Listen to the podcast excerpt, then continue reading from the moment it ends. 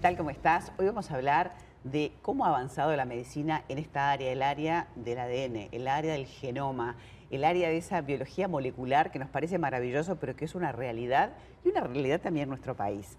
Eh, Alejandra, Alejandra Torres, mi invitada, es bioquímica clínica, es gerente de operaciones de la TAM, de DASA, Genómica, em, una empresa monstruo que está instalada en nuestro país y que permite hacer más de 800 estudios diferentes vinculados a la genética. Y bueno, me va a encantar preguntarte, bienvenida, un placer tenerte. Muchas gracias María por la eh, invitación. Porque es un mundo esto, ¿no? Y cómo podemos ayudar este, en el diagnóstico a los médicos, en el tratamiento, en saber, eh, bueno, el pronóstico de esa patología y, y como todo va cambiando, por dónde trabajar. Y todo gracias a los estudios, ¿no? Sí, tal cual como, como comentás, bueno, la realidad es que todo lo que tiene que ver con la tecnología aplicada para los estudios genéticos en, las últimas dos décadas, te diría que ha cambiado, evolucionado muchísimo. Nosotros tenemos bueno, la suerte de poder trabajar en esta área y, en este momento en el cual se pueden realizar bueno, estudios genéticos para, para muchas aplicaciones, ¿no? desde, desde el punto de vista de, bueno, del diagnóstico de una patología, del pronóstico, de la elección del tratamiento adecuado. Este, o, la, indicación de una medicación este, eh, eh, personalizada para ese paciente, para esa patología.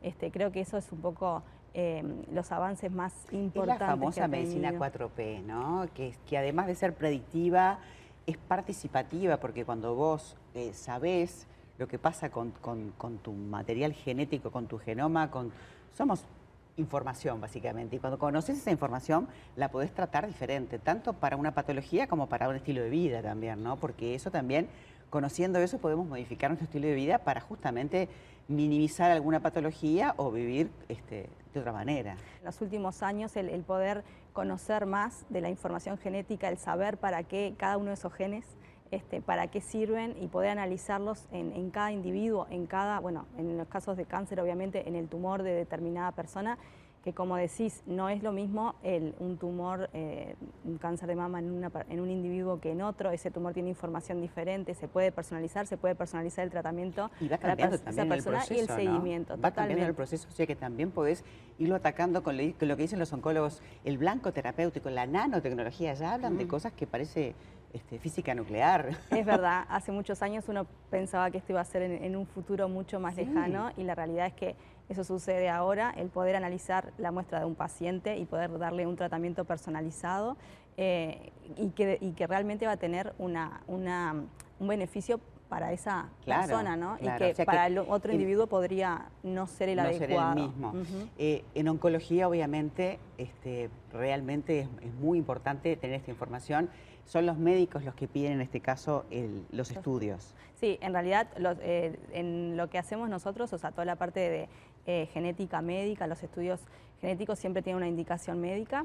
Eh, el médico es el que de alguna manera tiene una duda, una pregunta que quiere responder y bueno, y a través del estudio genético correspondiente se va a dar, bueno, o el diagnóstico este, de la patología que el médico quiere saber si, esa persona tiene, o bueno, o la, predisposición, determinar la predisposición genética que tiene para una patología, o determinar si un tratamiento es adecuado para esa persona en ese momento, este, bueno, eso va a ser eh, luego de la indicación de un médico, que es el que solicita el estudio y que es el que luego en conjunto con el paciente este, bueno, le, dará las, indicaciones necesarias en función de esta información que da el estudio genético que es concreta, precisa y personalizada. Hiperespecífico.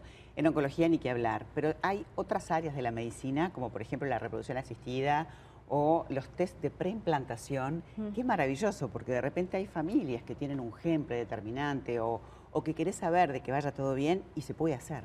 Sí, la verdad que en, el área de la, genética reproductiva, o sea, de medicina reproductiva, también han habido avances muy importantes, el poder analizar, bueno, en esas pacientes que están en un tratamiento de reproducción asistida de alta complejidad, poder analizar en los embriones eh, el componente genético que tienen, si es adecuado o no para, transferirse y para después dar un este, origen a, un individuo eh, sano y eso puede, es, un avance, eh, uno de los avances más importantes y estudios que nosotros hacemos acá en Uruguay para, para los pacientes, ¿no? Buenísimo. Pero hay otras áreas también. Yo veía que inclusive en la parte de ojo, que me pareció una novedad, no sabía que ahí también se podían hacer estudios. Y también en la parte de combinar los medicamentos, lo que es la farmacología, que a veces nos parece que no pasa nada entre una cosa con la otra, pero no reaccionamos igual. ¿Verdad? Frente a esos químicos. Totalmente. Eh, toda la parte de farmacogenética es un área muy grande y muy importante.